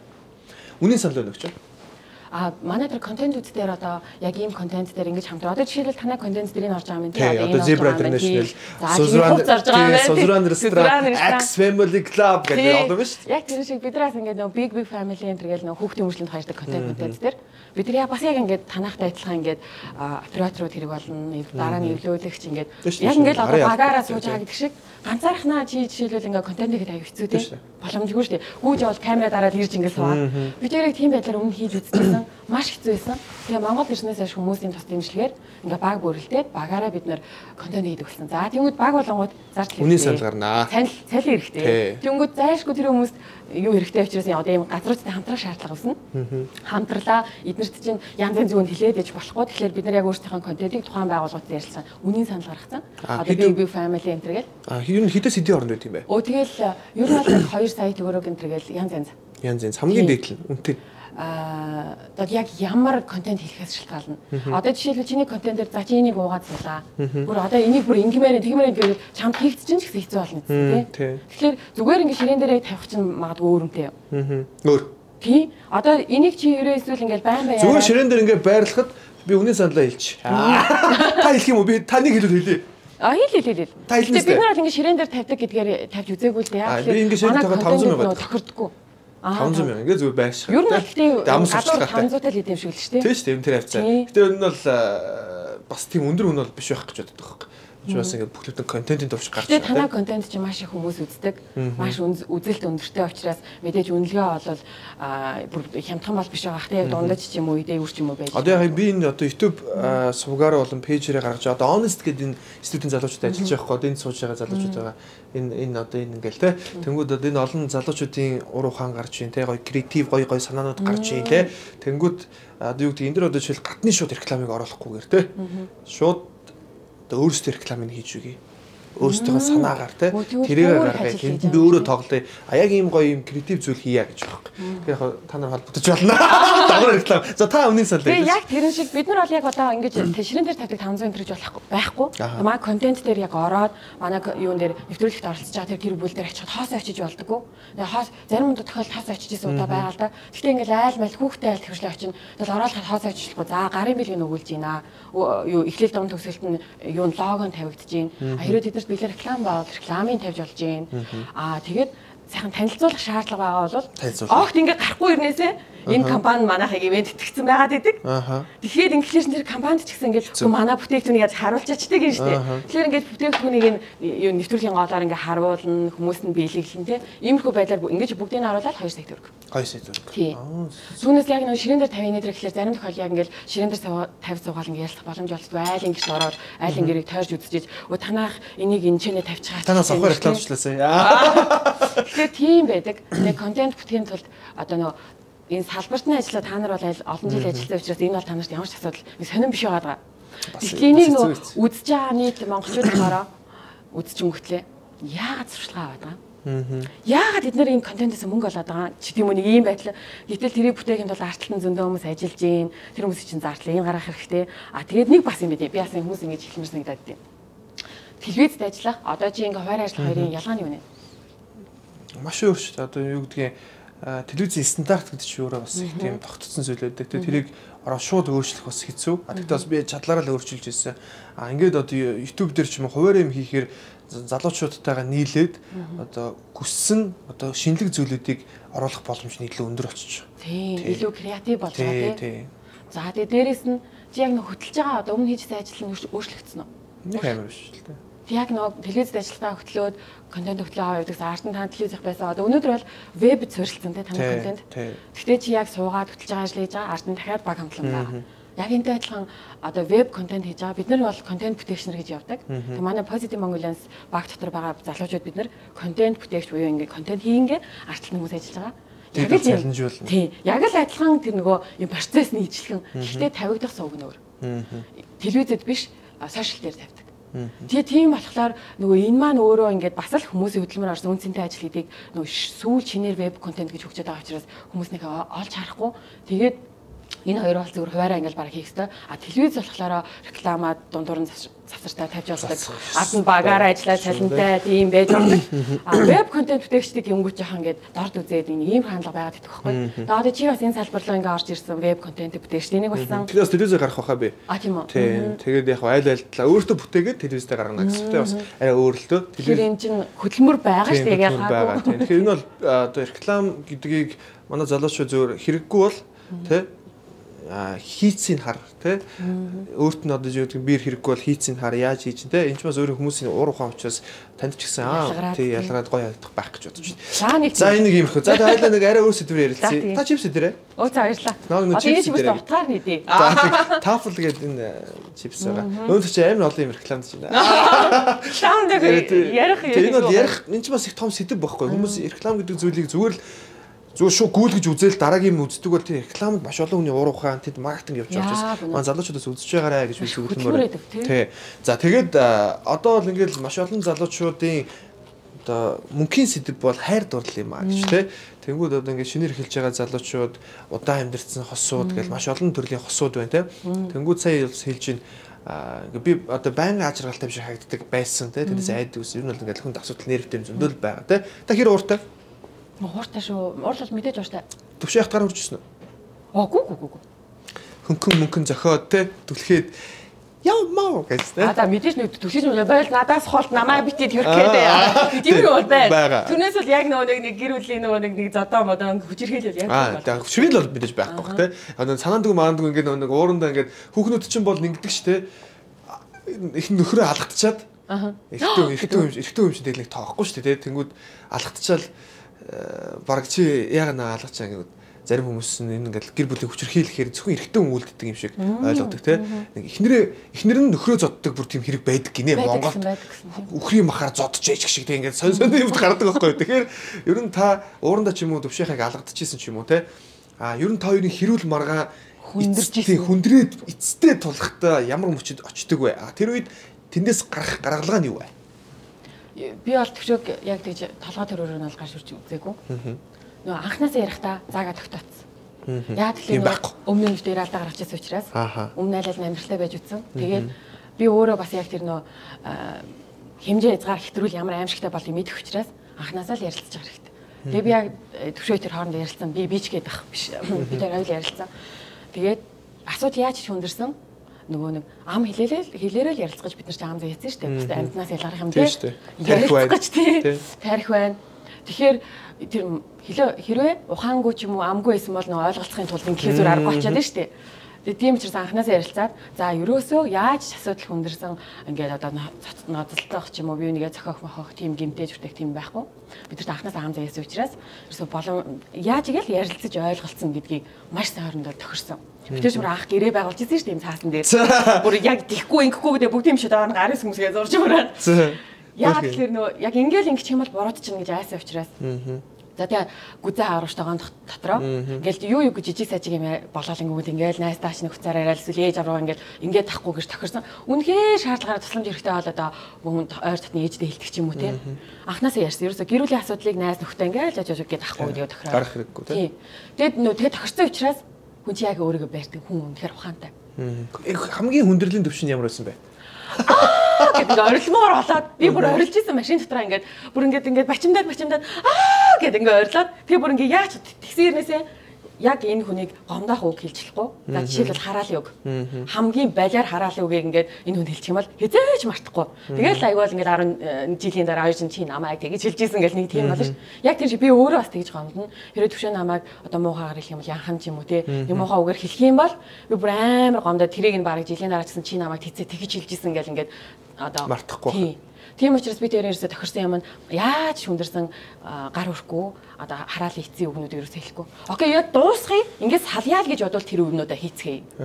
Тэгээд тэнгууд яа ингээд маргалдаа хэлэнгүүд мэдээж салъя гэж бодоагүй шүү дээ. Тэгэхээр яа ингээд овоорол ингээд амар хэцүү болсон ч гэсэн дандаа ингээд нэг хязгаараа тавьцсан учраас яа ингээд өөрийгөө барьж чаддаг юм байлаа. Хүн ч яг ухаанаараа л л шин ингээд яг амнаас үг гармаараа ч гэсэн ингээд барьдаг тий. Барьдаг үеүл бас хүн байд. Тий. Энд хосууд чихлгүй хүн уур төвчээрээ барьна гэдэг ч юм шиг тийм том ухаан юм шиг байгаа тий. За тэгээд одоо жишээлбэл муудалцлаа. Энэ шалтгаан хоёрын хувьд нэг хосуудын дунд нэг юм гараад нэг шалтгаан байдаг. Би яагаад одоо зүйлийн тухай яриад байгаа гэхээр одоо влог хийдэг те хүний өмнө хүмүүсийн одоо олонний өмнө байдаг дээрэс нь эсвэл одоо хосын жураа гэдэг ном гарлаа гэх мэтчлээ энэс улбаалж би асууд. Тэгэхээр одоо шалтгаан яг юунаас болж та хоёрын ер нь ашиглах ч юм уу те тэр зүйл гарч ирээд байна. За нэгдүгээрт ойлгомжгүй байдлаас болдог. За. Одоо манай монгол хүмүүсийн нэг юм суур зам бий. Тодорхойгүй яг яах гэдэг нь мэддэхгүй. Одоо нөгөө гарч орж морихтаа эсвэл одоо хийж байгаа юм уу маа яг яач байгаа хажууд нь хэлдэггүй. Энэ маань ингээ ойлгочих байх ч тийм үү ингээд юм болгоно нь хэрдгүү. Тэрнээс болоод ингээ жижиг сайж үйл ойлголцол бий болоод ингээ явсаргаал хоорондоо нэг сайн ярилцаагүй эсвэл хоёр тал завгүй ажилтаа явж маавал ингэсээр гал яг юм хүндрэхээр ерөөсөө сайн ярилцаагүйгаас болж л тундаа асуудал үүсдэг. Яг нэг тодорхойгүй байснаас болоод би жишээлбэл тодорхойгүй ингээл гарч явал оройжоо явж байгаа л ороод ирвэл хинжил гайхна. Хаавар явчаад ирж байгаа нөөд нь юу ч хэлэхгүй байгаа тэгэл тий. Яг л тэрэн шиг нөө юу бодож санаж юуг яагаад үйлцэн гэдгээд нарийн ярихгүй Тэгэл ингээл чимээгүй ингээд би болохоор дотроо ингээд бараг ухаанаараа ингээл zatшгүй намайг ойлгочих واخ чи тийм үү ингээд тэгт яг өндөө төвшөж шаад өөртөнцөө өөр тарихтай хүн чинь яг намайг миний дотор орсон юм шиг ойлгохгүй штэ. Тэр зайшгүй би төвшөд өөрийгөө энэ дотроо яа юу бодоод ингэж үйлцэн яагаад тэр нь тэгж хэлсэн ч гэдэг юм. Тэдрийг нарийн хийхгүй бол төвшөө яг начиг сэтгэхгүй байгаа учраас тэгэл ерөөс яг иймэрхүү юмнаас маргаан үсэл тодорхой байгаагүйгээс л тийм тааламжгүй юмуд бий болол. Тэгээ ингээд хоримтлагдаж явсаар агаал хооронд ярилцахгүй яваад л улам л хэцүү болоод Тэгэл ерөөсөө нэг ингээл э, бачимдал уур ингэж гарах тийм юу болчиход байгаа байхгүй. Одоо хэдэн жил болж байгаа юм бэ төвшөх те? Гэр бүл болоод 6 жил гарсан юм уу? 6 жил гарсан. Ер нь одоо юу гэдгийг нэг ингээл нэг нээлттэй хосоод идэг ч те. Тийм ямар гоё одоо залуу вэ гэлтэй ямар гоё бүсгүй вэ гэл ингээл биендээ ярьдаг. Харин тийм биш те энэ гэл ярьдаг те. Та өөрөө эрэхтэй нэг хөөрхөн гэж харж ирсэн үү? Үгүй шүү дээ. Түвшээ дээр энэ талаар чинь бүр влог хийжсэн шүү дээ. Тийм үү? Танаа бүр найз чинь миний краш болоод. Аа за. Танаа найз гана гэдэг шүү дээ. YouTube Аа за. Чаналтай тий. Аа за. Би нөө санаандгүй яж хаад нөө чиний орсон. Танаа гэрт очдөг тэр влогийг үзлээ. Аа гана гамбил. Энд ашрамт хэлхийг хэлчихье. Энд ашиг. Тий. Гамбил тэр нөө влогийг үзчихсэн чинь танаа гэрт очлоо. Тэгээ би нөө тэр үед яагаад чи нөгөө нэг зэвүү яриагийн хөтлөгч ингээл амар гоо асуулт асуудаг тий. Айгу онцгүй залуу юм байна гэж би ойлгоцсон ингээд нөө юунууд энэ хүмүүсийн тэр комментэр тэнэг юмш дүгнсэн байгаа байхгүй. Одоо их тэр шиг намайг тэгж дүгнсэн хүмүүс зөндөл байгаа. Тэгээд би нөө хүмүүс ингээд доор нь өстой чи яагаад ингэсэн юм гэсэн ингээд чамааг ингээд янз янз шүүмжлээ хэвчээ. Би тэг хэрэг бас ингээд амар нөлөөлсөн байгаа байхгүй айгу муухай. Тэгээд би тэр влогийг нүцсэн. Тэгсэн чинь ингээд танаа гэрт очиад тэгэл чамтай юм мараад би танаа аав ээж үзээ одоо гэрийнхний чи харж мараад. Тэгээ танаа тэр гэр бүлийн харилцаа гарсан чинь үнсэж мүнсээд би бүр вау! Одоо танаа аав чинь чамаа гарах чи ээж чинь үнсэж ийлээ шүү дээ. Тэгээд ингээд танаа гэр бүлийн байгаа байдлаараа би чамайг шууд 100 өөрөөр үнэлсэн Тэ чамайг дараа нэг маань нэвтрүүлэгт орох уу гэдэгт нь би ингээл амар цуртаа зөвшөөрч байгаа хгүй. Тэрний өмнө хар чамаас амар айгаал энэ залуу ингээл амар ингээл хотго хотго асуулт асуудаг гэдэг бодцсон. Тэгээ би тэр блогийг үзчихээ тэр нэг гамбалгуунийг үзчихээд энэ найз нь ч гэсэн аягүй зөв бодолтой юм байна. За энэ хоёр ингээд аягүй дажгууны ингээд залуучууд юм байна гэж бодцсон. Тэгээ нэг гамбалгууны өргөжлүүлээ блогд энэ үзээд надад гамбалг аягүй царайлаг аягүй мундаг залуус нэгцсэн байхгүй. Тэгээ яг тэр үнийг би төвшөөд ярихгүй. Энд чинь залуу байнаас YouTube channel хийж хартамартаа гэл Тэгээд тэгсэн чи төвшөө тэр үед хараал өнгөрсөн. Тэгээд дараад нь тэр влог хийгээд чиний краш хэмбэ, миний краш хэмбэ гэд 10 10 одоо Монголын краш хүмүүсүүдээ ингэж хэлсэн байхгүй. Тэгээ тэрэн дээр нэгт нь би гам бэлгөөнийг хэлсэн. Тэгсэн чи төвшөө энэ бүр нэгт ороод байгаа. Тэгээ энэ бүр нэгт юм уу гэд. Өөртөө харьцуулаад дараа нь бичлэг дууссан чи надрах уу барыг шараа штэ тий. Яг ингэж яг юун таалагдаад байгаа гэж асуу. Энэ мэтчлэг битээр бол нээлттэй байдаг. Тэгээ яг энэ залуу бол царайлаг юм байна. А энэ айгүй тийм хүн татах юм нөө харизматай юм байна гэл те. А энэ залуу тийм байл гэж чөлөөтэй ярьдаг. Чөлөөтэй нээлттэй байвал илүү бас амар байдаг бах те. Амар байдаг, тийм. Тэгээ одоо ард нь мэдээж нэг жижигхэн гээд нэг жоохон нэг жоохон нэг эвгүй мэдрээс нэг хартах гээд байгаа ч биш нэг юм байна байна тийм. жоохон байх бах те. А тэрийг л одоо нэг буруу зүйл биш гэдэг нь өөрөө дотроо ойлгож ивэл тэг заавал хүндрүүлээд байх шаардлагагүй асуудал шийдчихдэг байх. Чинь нөгөө хоорондоо тийм чөлөөтэй байж ич нэг нэг тэр хүний хажууд нэг хүснээрээ байх тэр боломжийг олохгүй бол бүх юм одоо би жишээлбэл одоо чамтай ингээ хосоологч чиний би тарихыг базаж чадахгүй шүү дээ. Чиний юу бодохыг чамд ямар эмхтэй таалагдах би базаж хийж чадахгүй шүү дээ. Тэгэхээр тэрэн дээр амар хэ- одоо эрэгтэй эмхтэй хүмүүс алдаа гаргаад идэг байхгүй. Тэгэхээр айл болох би юунийг нь хамт байхдаа би юмда тав тухтай чөлөөтэй тэр мэдрэмж хүмүүс тэр чинь бүр гоё ингээ надтай тухтай байна шүү дээ. Ингээ хүснээрээ гоё өөрийгөө илэрхийлэл ярьдаг. Тэгэхээр тийм л боломжийг би юундаа олгож ийж олон жил би юуныг ойлгож амьдрахгүй бол би юунийг бүх юмар базаал энэ хажууд ингээл хэмэл за буруутчих байх ч гэдэм үү. Ингээд байвал мэдгүй надад амар хэцүүс нэгдэж байна. Өнгөрсөн одоо ба ирээдүй гэж 3 үе байгаа тий. Аа аль нь илүү чухал вэ? Ер нь бол хүмүүс дандаа өнгөрсөндөө амьдрдаг гэсэн. Би нэг сая сүүлд 10% илүү ажралтай амьдрах гэж бяцлаглын ном уншиж байгаа байхгүй. Тэсч тэрэн дээр бүх хүмүүс өнгөрсөндөө амьдрдаг гинэ. Яг тэр өнгөрсөндөө тулгуурлаж ингэж дандаа шийдвэр гаргах юм байна л да. Нэг юм тохиолдонгод өмнө яг тэр юм тохиолж байсан бол чинь нэг ингэжсэн да заа. Энэ удаа ингэжтэй юм л үгүй. Дандаа хүн өнгөрсөн амьдралаа бодож амьдрт юм байна. Аа, бясалгал хийдэг одоо энэ мундагууд яаж одоо тухайн цаг мөчтөө те энэ орчныг мэдрээд хоолноос кайф аваад ингэж тэд нэр одоод амьдарч чадчихийж одоо гэдэг зүйлийг мэдэрч чадчихийж яг одооны пивны амт яг одооны хоолны амт одоогийн гоё ярианаас авах кайф гэл бүх юмнаас ингэ яаж байгаа мэдэрч чаддсан юм байна л да. Тэгээ ихэнх хүмүүсийн алдаа нэрээс хуучнаа бодоол хуучнтайгаа шаналал нэг бол жаргуул жаргаал тэгэл ингэ хуучнтайгаа л зуралдаад идэх гэсэн. Тэгээ тэгэхээр одоо би бас яг ялгаагүй тэрний нэг бас хуучнаа айгүйх боддог. Тэгээ тэнцээс юунаар би алдаа хийсэн юм бэ? Айгүй хуучнаа ботд юм яг үнэ. Энэ бол хүмүүс одоодоо амьдардаг эсвэл ирээдүйдээ амьдардаг гэж үнийг хөвчлэн хариулдаг. Санийх болыг үнэн хариулт байлаа гэж би бодож байна. Тэгэхээр өнгөрсөн үе гэхээр э, хоёулаа амьдрал зохиож исэн гэж байна тийм. Тэнгүүд одоо жишээлбэл одоо таны өнгөрсөн амьдралын одоо хүн байгаа штэ тийм. Тэгвэл хүүхдүүдтэйгээ уулздаг. Би сүүлийн ямар амьдрал үдцсэн бохгүй? Хүүхдтэйгээ. Тийм Нэг хүүхд- хүүтэй. Аа тийм хүүтэйгээ аа, уулзна гэд одоо нөгөө нэг автагаа байгаа гэд нэг ярьжсэн Тийм, санагдах юм тийм, та хоёр тийм. хоорондоо төвшөөх та хоёр. Таны хүүхд чинь гэдэг үлээ? Мөх гэрэл, мөхөш. Мөнхөш автагаа байгаа ч гэлээ нэг тийм юм ярьсан байхгүй. Тэрэн дээр яаж хүлээж авдаг вэ? Төвшөөх болон тоо хоёрын харилцаа өнгөрсөн үеийн нөгөө нэг одоо автор нь уулзуулна гэж байнгын одоо нэг хоорондоо нэг заавал хизээс ашгүй нэг юм байгаа ингэж бодоод идэм шүү хаа. Одоо нөгөө нэг өнгөрсөн үеийн одоо ингээл өнгөрсөн үедээ энэ одоо таагүй хайрцах ч юм уу тийм ингээл нэг нэг тиймэрхүү нэг байт юм шүү. Яг манай гэр бүлд яг үндэ л тийм огт байхгүй. Бүр нэг ширхэгч одоо хилтэрхэж байхгүй. Анх бол анханаас ийм эхлэегүй. За. Гэхдээ мэдээж нөгөө өмнөх амьдралтай юм чи өмнө өөр хүнтэй хайр дурлалтай болоод хамт амьдрал хүүхдтэй болсон байж таараа тий. Яг тэрэн шиг тийм сэтгүүр би ч бас гэж боддог байсан. Чи та өмнө нь ингээл мэдээж их нэртэй сайртай л байсан байж таараа гэж Уулзуулмааргүй санагдаад ч юм уу тий. за нэг тийм балиараа бодол мэрсэр байсан. Байсан. За тэгээд хамгийн гол нь бит хоёрыг юу өөрчилсөн бэ гэхээр Швед улсад амьдарсан нь аюу нөлөөлсөн нэгдүгээр шүү дээ. Тэгээд тэнд байгаа хүмүүс хүүхдийг нэг тавьдаг учраас хувь хүний одоо өөрийнхөө тэр аминчхан заваан бодлоос илүү хүүхэд наймэр нэгт.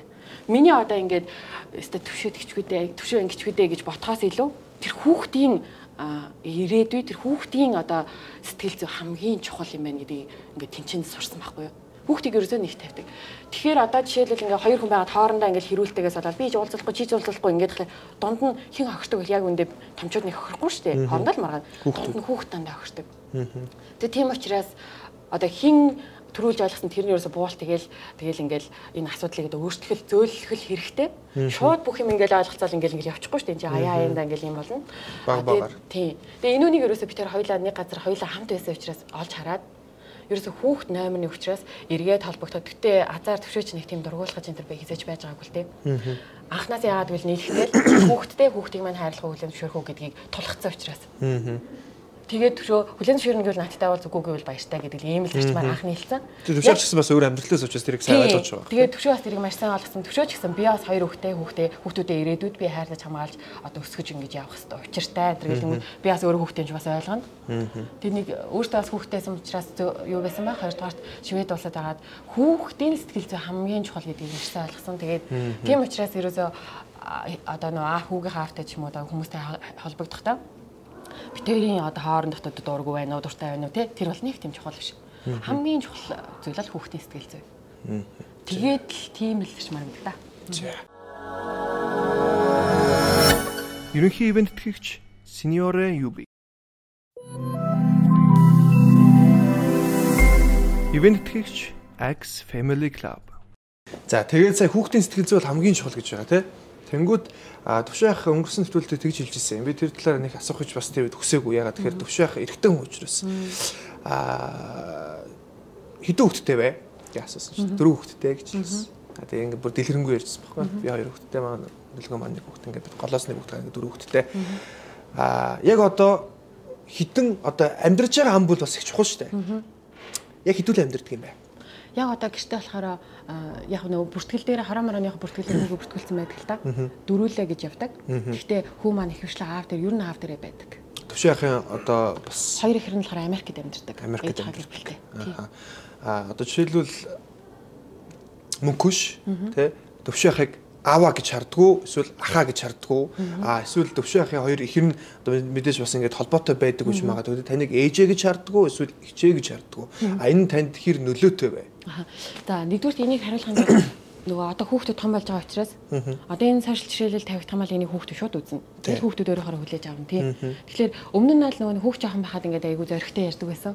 Одоо нөгөө хүүхдүүд маань томроод өсвөр насны болоод ингээд эхлэнгүүт одоо жишээл хүмүүс 13 настай. Би ингээд би ингээд нэг нэвтрүүлгийг хараад найзууд нь шууд тэрийг скриншот хийгээл ч юм уу. Ээ чи тийм тэгж ярьж чинь ч гэдэм юм ингээд нөгөө хүүхдийн сэтгэл зүйс айгүй чухал байгаа учраас нөлөөлдөг. Тийм нөлөөлөх гэдэг Тэгэхээр би алын сэдвэр нэг нэг хоёр удаа зоригтой одоо хүлээлгийн өрөө гэдэг подкастн дээр би маш дэлгэрэнгүй ярьсан. Тэгээд арайч бас хүлээлгийн өрөөг хүүхдэд сонсохгүй байх гэж би ботсон. Сонссон байлээ.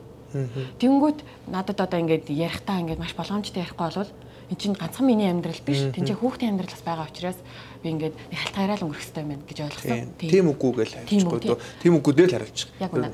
Би нөө аав гэдэг асуугаад шүү дээ. Хүү маань өөрийн гэсэн төрсэн аавтай аав нь хүүдээ маш их хайртай. Тийм учраас аавыг ааваа гэж дууддаг. Аа төвшөөг болохоор ахаа гэж дууддаг. Шалтгаан нь ерөөсөө хүүхдийн сонголт. Заавал тулгаад чи энэ хүнийг ааваа гэж хизээж томчууд гэж болохгүй. Эсвэл ингээд чи ог тэрнтэй авалцгүй дараа би бол тэрийг хэвээр буруу гэж боддог. Яагаад гэвэл хүүхэд өөрийнх нь сэтгэл зүй хүүхэд өөрөө шийдэх хэвээр ялангуяа ийм одоо өсвөр насн дээрээ байгаа 12 3 настай хүмүүс. Манай танаа гэдэг айгүй муухай хэрүүл те. Тийм штэ. Манай танаа манай танаа гэдэг хэрүүл айгүй сонин санагдаад байдаг. Одоо би та баяр хүргээд их нэртэй найз хэлсэн байлаа гэдэг. Тэр шиг ингээд хамт байдаг. Тэгээд ингээл одоо ингээл утахгүй те бас гой төлөвлөгөө бай те. Тэнгүүд чинь а манай хоёр ээж аав ингээд танилцж мэлцаад ингээд амар адилхан төрлийн хүмүүстэй ингээд яг л миний ээж автай адилхан ингээд бүр удаан байцсан юм шиг манай үнд ч гэсэн яг адилхан тий. Та сонголтоо маш зүг байсан шүү. Маш маш зүг. Тэгээд ингээд тэр дөрөв уулзахаа ингээд өө буу халсаар байгаа л амар яриа нийлээд амар яриа яаж их тех яриа хүмүүс тий. Тэгвэл та хоёрын хувьд манай танаа гэдэг хэрүүлч юм уу тий. Манай танаа гэдэг асуудал ер нь гарч ирсэн үү? Манай таныг гарч ирсэн. Яг анхандаа бол нэлээд гарч ирсэн шүү. Яг анх нөгөө нэг яг бүр ингээд нэг суух хэсэг тодорхой гэхдээ хамт амьдраад идэг шүү дээ. Яг суух гэдэг юм яах гэдэг ямар ч хамт амьдраад байгаа. Гэтэл нэг бие биенийгээ ингээл бас нэг зааж инүүдээ би яг амьдрах уу гэдэргээл нэг юм бодол хийдэг шүү дээ. Эхний одоо яг амьдарч явах үед тэр үед бол тийм бодол байсан. Тийм хэрүүлж байсан манай танаа. Тэр манай танаа гэдэг хэрүүлийг хин дуусах вэ гэхлээр бид өөртөө л дуусгах. Өөртөө эхлүүлэн тий. Тэр нэг нөгөө манай танаа гэдэг үгээ өгсөхийн сангаас түр авч хаях нэг бол тийм боломж байна. А эсгүй болвол өөртөө яг нөгөө нэг амьдралаа толгой мэдээ шийдвэр гаргаад авах хэрэгтэй юм лээ. Аль болох шийдвэрүүдийг яг өөртөө яа тэгвэл одоо та хоёр жишээлбэл яг хариуцлага бүх өөрөн штэ.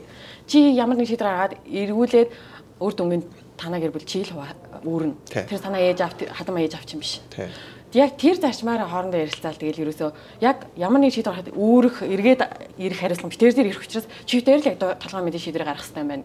Айл айл талаас нь вээж нар маань санаан зовоод одоо нэг тэгчээчтэй ингэчээстэй гэл мэдээж орж ирэх гээл тэгнэ. Тэгэл одоо ингэчүүл дээр юм шүү юм шүү гэ. Тэнгүүд нь хоёр талаас хоёр ээжийн ингээл зөвлөгөөнүүд орж ирэл ингээл дөрвөн хамт амьдрах гэдэг юм шүү дээ.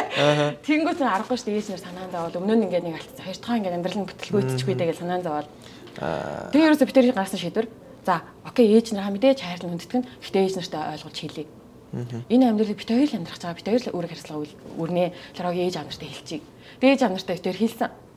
За ээж одоо одоо тэрийг бид хоёр өөрсдөө шийдчихье. Одоо ингээд бити орж ирээрээ. Тэгэл дүн ихэндээ мэдээж дургу хүлээж авна. Гэтэ юу вэ? Би чамаа төрүүлсэн чи яагаад Тэгэл араас нь багсаг ингээд өөдөө та хоёр өөртөө л мэддэг ч өөртөө л мэддэг шиг юм ингээд хөөр хөөр гондож бомдол. Тэгээ явандаа ингээд сүултээ хүлээж шүрцэн дараагийн удаа ингээд явцын дундаа ээж энэ төр. За за та хоёрт яаж шийдэх гэж юм эдэргээл амьдралд оролцох нь багасаад эхэлдэг.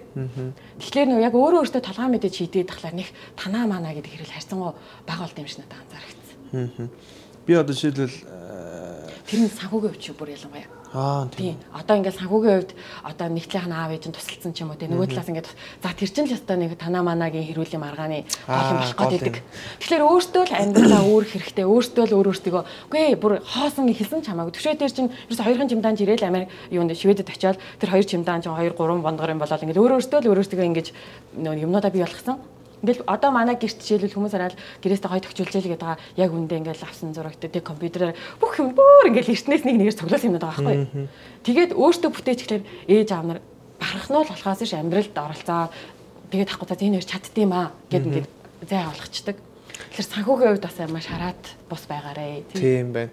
А одоо жишээлбэл манай хүмүүстээр ингээд байж байгаад хоёр талаас хоёр ээж хоёр яг нөгөө нэг амных нь ингээд бас хүүхдүүд гэж байдаг шүү дээ. Ер нь л одоо манай хатан байж хоёр ч гэсэн хүүхдүүд бүгдийг ингэж аимшиг хайрладаг. Манай ээж өөч гэсэн яг тэгдэг. Тэнгүүт ингээл манай ээж бууц хийж өгөөл те идэрээ гээл мах авчирч өгөөл тэнгүүд манай хадам байж өвлийн идчихсэн махав гээл ингээл те эсвэл ингээл төмөс ингээл авчирч өгөөл тэгэл айл айл талаас нь ингээл ерөөсө бөө сэтгэл. Бөө сэтгэл орж ирээд за ястой ингээд те амар гоё байдаг хөөе тэгэхээр тэр хүмүүсийн сэтгэлийг бол үргэлж нөгөө нэг авах хэрэгтэй. Авах хэрэгтэй тийм. тэгэхээр нөгөө битүүрд бол хэзээ ч манай тана гэдэг зүйл гарахгүй биш. Нөгөө ингээд яг хоёр талтай юм дотн ингээл ярьж идэг юм болохоор бас нэг бодлоо энэ нас гоё мэдрэмж юм байна те яг монгол хүмүүсийн монгол гэр бүлийн онцлог тий онцлог тий тэгээд а хором хийхээс өмнө бэр гойсно уу яг хормынхаа өдөр бэр гуйгаа шууд хормайц Аа тийм үү. Тийм.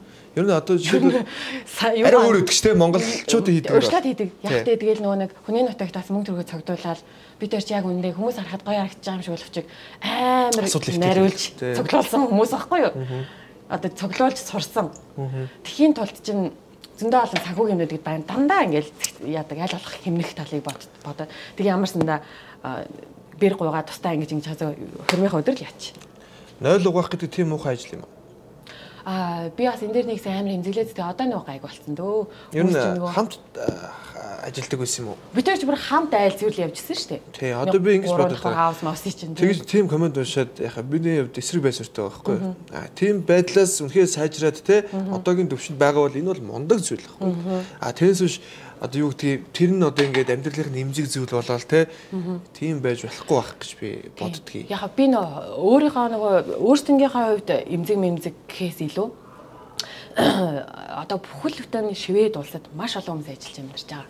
Тэгээ одоо тийм одоо болтол ингээд тэр хүмүүс хэлээд байгаа тэр хоккейч ингээд хэлээд байгаа байхгүй юу? Одоо нөгөө цэвэрлэгээний ажлыг хэлээд байгаа. Янз янзын нэр өгсөн DJ чинь энэ гэл та яах вэ тий. Маш олон хүмүүс одоо хүртэл ажиллаж байгаа. Бид нэр сая эртлээ янз янзын ажлуудыг хийж байгаа л ирсэн. Яг үндэ бид нар л хинжээнэ томроод байгаа боловч хүний нутагт очихлаар хинж биш болчихдог байхгүй юу? Тийм шүү дээ. Бидний төгсөн диплом хийж танихгүй шүү дээ. Намайг би нэг хятадлан явж үзсэн байхгүй 7 хоног очоо би тэнд өстө бүр хинж биш хэрэг болоо юм чинь. Хүн ч харахгүй, тоохгүй те. Тэгэнгүүт нэг яг яг би төвшөөс очсон жижиг голын том загас уу том голын жижиг загас уу гэдэг. тийм шиг л баггүй тий эндээ л том загас байгаад гарахаар тэн дотор жижиг юм байгаа шүү дээ. Тэгэхээр энэ чинь ганцхан шивэд биш маш олон оронд солонгос америк гээл тий орон болгонд манай монголчууд өөрсдийнхөө маш их хүч хөдөлмөрийг дайчлаад ажиллаж байгаа. Хүмүүст хэлжсэн үү? Блогоор ч юм уу? Бид ийм ажил хийж исэн гэдгийг хэлжсэн үү? Эсвэл хаалцдаг л байсан. хүмүүс нөө нэг энэ хоёр тэгдэг байсан биз дээ ингээд гарангууд хүмүүс яг тэрүүнийг нөгөө одоо нэг алхахын тийм дөрөөлөл энэ хоёр чи ийм ажил хийж явсан шүү дээ ч гэдэг юм ингээд би бүр гайхаад яагаад энэ ажиллаар ингээд байгаа юм бэ? Тэр чинь нас ажилтаа ажиллаад цалингаа авчин тий. Тэр яагаад муу зүйл тэгээд хамгийн гол нь за окей би тэрийг дарамжилж болно. Гэхдээ тэнцэж одоо миний одоо хамаатай садан тий миний хайртай найз нөхөд ингээд зөндөө хүмүүс бас адилхан тэнд ажиллаад амьдарч байна. Тэгмэд амар олон хүмүүс ингээд хамсаатуулаад тэр чигтээ гадаадд байдаг хүмүүс ингээд амар одоо тэр нь бол ажил биш. Гэхдээ тийм ажил хийдэг дарамжлаад байгаа юм шиг надад тийм мэдрэмж төрсөн байхгүй. Яг үүндээ маш хөдөлмөрч хүмүүс гадаадд ингээд 200 гаруй мянга монголчууд гадаадад яг өнөөдөр Монгол байгаас хэцүү хоёр дахин илүү хөдөлмөрлөж ажиллаж амьдардаг. Тэгээ тийм учраас одоо нэг хүнийг дарамжлах гэж нөгөө хүмүүсийг бас хамсуулж болохгүй байхгүй юу? За би энэ дахиад одоо яг энийг үзэж байгаа бүх үзэгч нартаа нэг зүйлийг уриалмаар байна. Би сүүлд хатуу хэлсэн.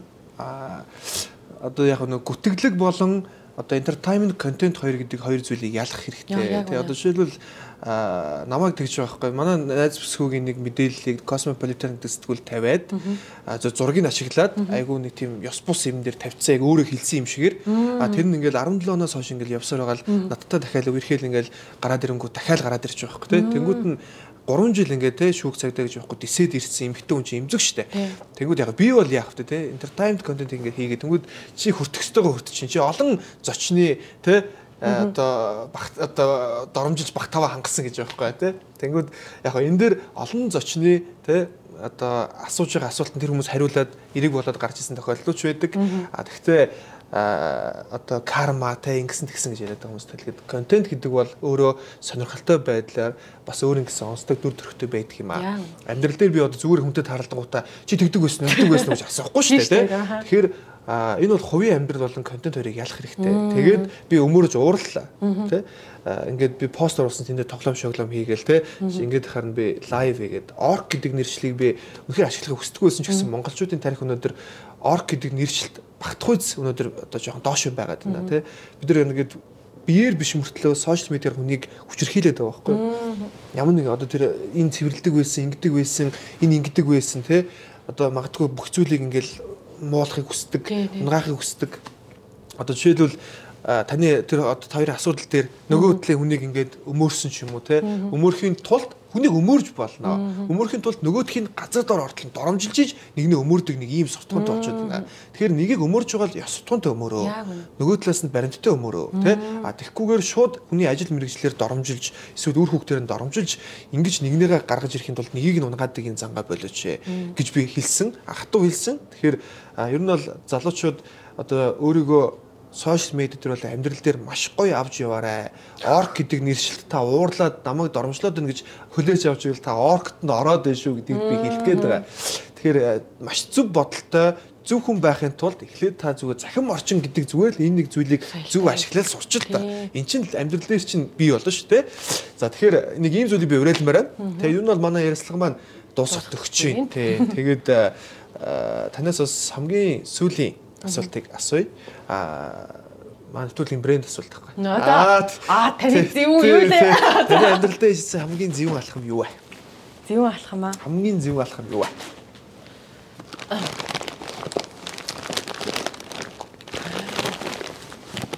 За төвшөөтэй суусан л юм да. Тийм байна тий. Хүн болгонд өөрөөр хэлдэг. Аха. Тий. Аа төвшөөтэй сууснаас хойш аа хамгийн зөвүүн байсан зүйл нь юу вэ? Асуултнаас асуултыг бол болж асууж байгаа. Хамгийн зөвүүн байсан аа. Хамгийн зөвүүн зүйл нь юу вэ? За тэгээ энийг яг юу ч ялах юм бэ? Гэхдээ ямар ч гэсэн би бас өчигдөр хүртэл ингээл гэртээ хоолон тэгээд бөөнөрөөс очиж бодож исэн. Би ч гэсэн төвшөөдөө суудсан ингээл маш өөрийнхоороо байж чадж байгаа. Нэг ёстой хүмүүс хэлдгэр хажууд нь унгаал шүдэ авахаа гэдэг шиг те.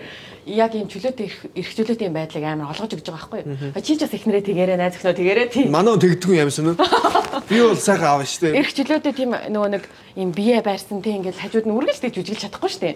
Яг гоё өөрийнхоороо байх тэр боломжийг олгож өгдөг учраас гоё дөхөхгүй. Тэгэхээр одоо зөвүүн За мэдгүй ямар ч энэ өөрөөрөө байж чадчих байгаа маань л юм юм уу. Би нэг би нэг нууц хэлчих манай уурлах л баг. Гэтэ яг өчтөрхөн болсон юм. Манай үгээ наа онгож явахаар Балиш тэ заваа энэ дэр гэдэгхгүй. Гэтэ юус идэх юм уурлах уурж байна гэдэгхгүй. Тэгээд өглөө манай унтчихсан аахгүй. Би жоос ирсэн байж чад. Унгахгүй юу? Тэгсэн чинь манай нөгөө нэг эсэргүүц чадахгүй нойрондоо гэсэн. Өөр ингэ нөгөө нойрондоо нэг жоох эсэргүүцгээд байна шүү гэлдэг тэгээд мэдээд тайр. Тэгээд яг нэг хасуудын хамгийн гоё юм нэр хажуудаа би нэр хажууд эргчлөөтө дураараа байх нь хамгийн гоё зүйл нь байдаг байх гэж би боддог. Тэгээд энэний хажууд ингэчүүл ингэ бодчих болоо гэхгүйгээр те яг өөрөөрөө байж чаддаг хосууд маш гоё гэр бүлийг зогслоодог баха.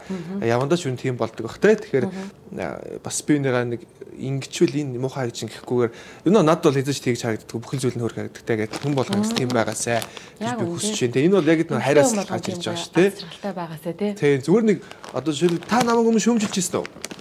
Бичиж сүмжиж бичижсэн ер нь төвшөөхт хоёр хүүхд мөхтийн асуудал дээр нэг тим яваад байсан гэж би сонсчихсан. Хүүхдийн асуудал. Тэгээ би нэг нэг хүүхдийн тухай нэвтрүүлэг дээр нэг ярьсан чинь позитив Монголигийн хоёр шүүмжилсэн байлаа энэ гэж би нэг хальт сонсч ирсэн. Аа мэдгүй. Тийм байхгүй юу? Мэдгүй байвал тэр доор коммент өчээрэй. Би бол ерөөс юу юу ч санахгүй байна. Тийм үү. Нэг тийм сонсож ирсэн. А тэгэхээр яг зүгээр хүн болгон ингээд нэвтрүүлэг үзээ шүүмжлээл тэ өөрхөн сэтгэлийг хилдэг. А яг энтэй адилхан нөгөө нэг хоёрын контент контентер ч гэсэн тэгдэг баг. Тэгээ түрүү хэлдэг шиг өнгөцгөн зүйлийг битээ харж байгаасаа гэж би өсч Тийм. Би нэг төгсгөлийн эцэг хэлчихв. Өгч байгаа шиг байна. Яг нэг өнгөцгөн гэдэг чинь бас ингээд нэг хэлмээрээ Тэг тэгэл. Чөлөөтэй Одоо телевизний контент цаг зөндөө. Аха. Бидний нөгөө э, өнгөцгөн ойлгодогоос олж бид нэр амар стресстэй амьдарч байгааг ингээд сүүлийн нэг жил амар мэдэрч юм л да. Яг юу нэг стресстэй гэхэлэр уул ингээ стресс нь багс бага ингээ амьдарч болмоор байгаа байхгүй юу? Зүгээр яг юу нь өнгөц вэ гэхэлэр бид нэр нэг хүний хүн талаас нь хүн чанараас нь юм хүн талаас нь хардггүй дандаа өнгөц талаас нь хардгаас болоод бид нэр тэр өнгөцсөн тааруулж одоо унах машин өмсөх хувцас те одоо ингээ идэлэг хэрэглэх бүх юмдаа өнгөцөд зориулж ингэж амьдардаг болсон яг энэ зөндөө олон орнууд юм байгаа бах. Гэхдээ манай Монголоос энэ дэндүү их байгаа байхгүй. Тэгээ тэрнээсээ болоо өөртөө амар ятардаг. Яг тэр өнгөцтөн зориулж тэр машиныг болохын төлөө тэр одоо зүйлийн болгоны одоо юмын өмсхийн төлөө ингэж ажиллаж амьдраад байгаа учраас одоо энгийн нормал амьдрах хэрэгтэй байсан амьдрал дээр хэд дахин стресс хэд дахин санхүүгийн ачаал нэмж хайчингууд нөгөө байх хэрэгтэй амьдрал нь амар жоохон аз жаргалгүй амар стресстэй дарамттай болчиход байгаа байхгүй. Даа чадчихад одоо хамаалгаа шүү дээ. Тэгээ тэрийг даа Тэгээд тэрэндээ бохимдаад тэгээд тэрэндээ бохимдаад одоо сошиалэр сарах юм уу ямар сайн бүгд амар бохимдалтай бохимдлын дийлэх шалтгаан нь бол амар их өнгөц үзүүлж амьдардаг учраас надад тэр амар би ч хүртэл ингээ заримдаа энийг мэдгэд яг тэр темпэнд нь орсон ингээл үзүүлэх гэл хичээсэн явж байгаа заримдаа тэрэндээ амар ядраад яг ялгаагүй би бас нэг ширхэг нь байна л да. Тэгээ тэрэндээ амар ядардгийг бол амар ойлгоод байгаа учраас бас үзэж байгаа хүмүүс байвал бид нар бие бинийгээ өнгөцөөр биш яг хүн талаас нь ингээд хараад өгнээд ах юм бол магадгүй ингээд бие биенийхээ стрессээс ингээд нэг жаахан хөнгөлчих юм шиг санагдаад байгаа байхгүй. Тэгээ нэг жаахан манай монголчууд стресс багтай байвал бас Сүүлд гомдсон уу та ер нь? Яг сүүлийн асуудал дээр гомд уйлаад уйлдаг дээр гомдоод те ер нь энэ монголчууд бол өстой тэний хүмүүс юм байна гэж гомдсон. Яг нэг хэсэгэн зур гомцсон. Тэгээд хөр хөдөө нөгөө нэг юм чинь ингээд нэг тэрхэн 7 хоногт нэг хэцүү байж байгаа. Тэгээл хүн чинь шал өөр болоод ингээд өөр юм бодож Мартагдлал явчихдаг те. Тэгэхээр тэр нь бол тийм. За за за баярлалаа. Тэгээд өнөөдрийн маань нэвтрүүлэгтээс их олон бас ивент тэгч олон ч байгаа юм те. Манай одоо хамтардаг хүмүүс байгаа юм л да. Dax Studio байна, Zebra International байна те. А мөн одоо ингээд Seniora UB гэдэг те одоо энэ пижаки маань одоо ингэж маш гоё хийж өгдөг те энэ газар маань байна. Хийж өгдөж байх юм бол ингээд авчираад зардаг тийм одоо дэлгүүр байгаа байхгүй? Аа, тий, тий. тийм сенеро юби гэдэг. Тэгэхээр энэ олон газрууд бол бас баярлаа гэж би хэлмээр байна. Тэгээд танд бас их гоё гарын бэлгүүдийг өгсөн байгаа. За баярлалаа. энэ чипсийн дотроо байна. Яг нь за энэ ингээд тафлын чипс Аа за энэ маань байна. Энэ маань байна. Тэ паприкагийн шин төрөл нь. Тэгээд энэ э, гоё бичэн байна. Жин барьдгүй та. Үгүй. Diamond cola. Тэгээд энэ Вау. за энэс дэрүүл хүсэл баг Хүс хүс гэдэг нөө юу шиг байна. Та сайн мэдгүй. Улаан ордод тийм. Энэ аян биг цай. Энэ одоо шууд идчихдэг. Оо энэ манад байгаа. Энэ шиг буцаад идчихдэг. За. За ингээд энийг танд э, бэлгэж байна. Zebra International. За, баярлалаа. Та манай нэвтрүүлгээс. За дахиад байгаа. Оо за. Энэ бүр тань таалагдсан. За Axe Family Club гэдэг Axe Studio байсан байхгүй одоо энэ өсчин байсан. Өсчин байсан тий? Тийм одоо бол илүү тий тий барбер биш энэ бол а, мөн ч илүү наас нас сайн сайн мэдэхгүй шүү. Тэгэхээр энэ бол Axe Family Club гэдэг шинээр нээгдсэн байгаа. Тийм тэгэхээр дотроо маш олон зүйлтэй болсон. Бассейнтэй, фитнестэй, а, өсчинтэй, маникюртэй, педикюртэй За тэгээд тэр тийм тэгээд одоо 300 мянган төгрөгөөр үйлчлүүлэх Үү. эрхийг ингээд бэлгэж байна. Вау. Тэг ер нь бол маникюр педикюрт энэ тэрд ороод эсвэл үсээс суулаад ч юм уу те. За тэгээ баярлаа. За ингээд энэ бэлгийг бэлгэж байна. За, тийм. тэгээд өнөөдөр зүйл маань ирсэнд баярлаа. Тийм тэгээд бас их олон цаашдаа олон контентыг хийх баг 2021 оны бас ер нь ганц хоёр хоо нэг зугас төлөвлөгөөг сонсоо тэгээд хоёлаа яг ажиллагаа тусах. За одоо нэг хилчлэр хийж чадахгүй байх амар хэцүү. Ямар ч 2021 онд манай хоёр дахь ном гарна. Аа за. Тэгээд юу яана? Одоо энэ нэг ярьж байгаа цуврал кино зохиол маань дуусчихна. Аа. Тэгээд дуу сонгоод тэрний зураг авалт нь эхлэх баг. Яг сүүлийнх шүү. Яг сүүлийн асуулт шүү. Саний эхний номноос хэдэн дөрөв болсон бэ? Саний ихний номноос уу? Яг нийтдээ тэдэн төгрөг гэж бол хэлэх- хэлэхэд хэцүү байна. Юу яасан? Ном маань 16 мянган хувь хэвлэлтэд зарагдсан. Тий, нэг шиг 20 мянга шүү дээ. Тий. Гэтэ нөгөө нэг- бодоорой. тий. Бодоод комент хийчихээ. Хэвлэлийн зардал болон нөгөө нэг дэлгүүрдэр байршуулах зардлууд нөгөө хувьд нь авдаг. Хасаг Тэгээ тэр бүхнийг хасагдаад бусад бас нөгөө гарч байгаа зардлууд авах юм бол үнэлгээ нь гараад ирнэ. Тэгээ нэг 50% Тий. бол ашиг байх шүү дээ. Тийм. Тэгээд ном маань бол өнгөрсөн онд бестселлер болсон. Аа. Тийм. Тэгээ одоо энэ дараагийн маань ном болохоор арай өөр төрлийн. Гэтэ бас яг адилхан хосуудад зориулсан ном байгаа. Аавж уншлаа. За тэгээд би харин уул яна уучлаарай. Бэлсэн жороо бол бэлгийн тавьчихна байсан. би тэгж бодсон тэгээд би авч амтсангүй дараа таа өгнө. Яа Манай тэгээд шинэ хассан болцсон шүү дээ. Бүлтэй нэвтрүүлэг бол өгдөг нэвтрүүлэг нэг авдаг нэвтрүүлэг биш.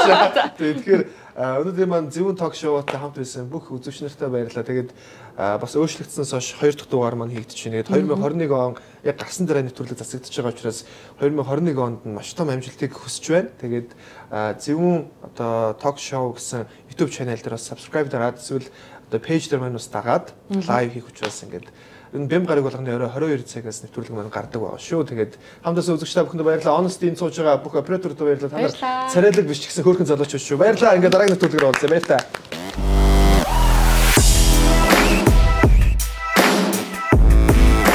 Таны амьдралаа хийсэн хамгийн зөв алхам юу вэ? Зөв ток шоу Бямгараг бүр 22 цагаас.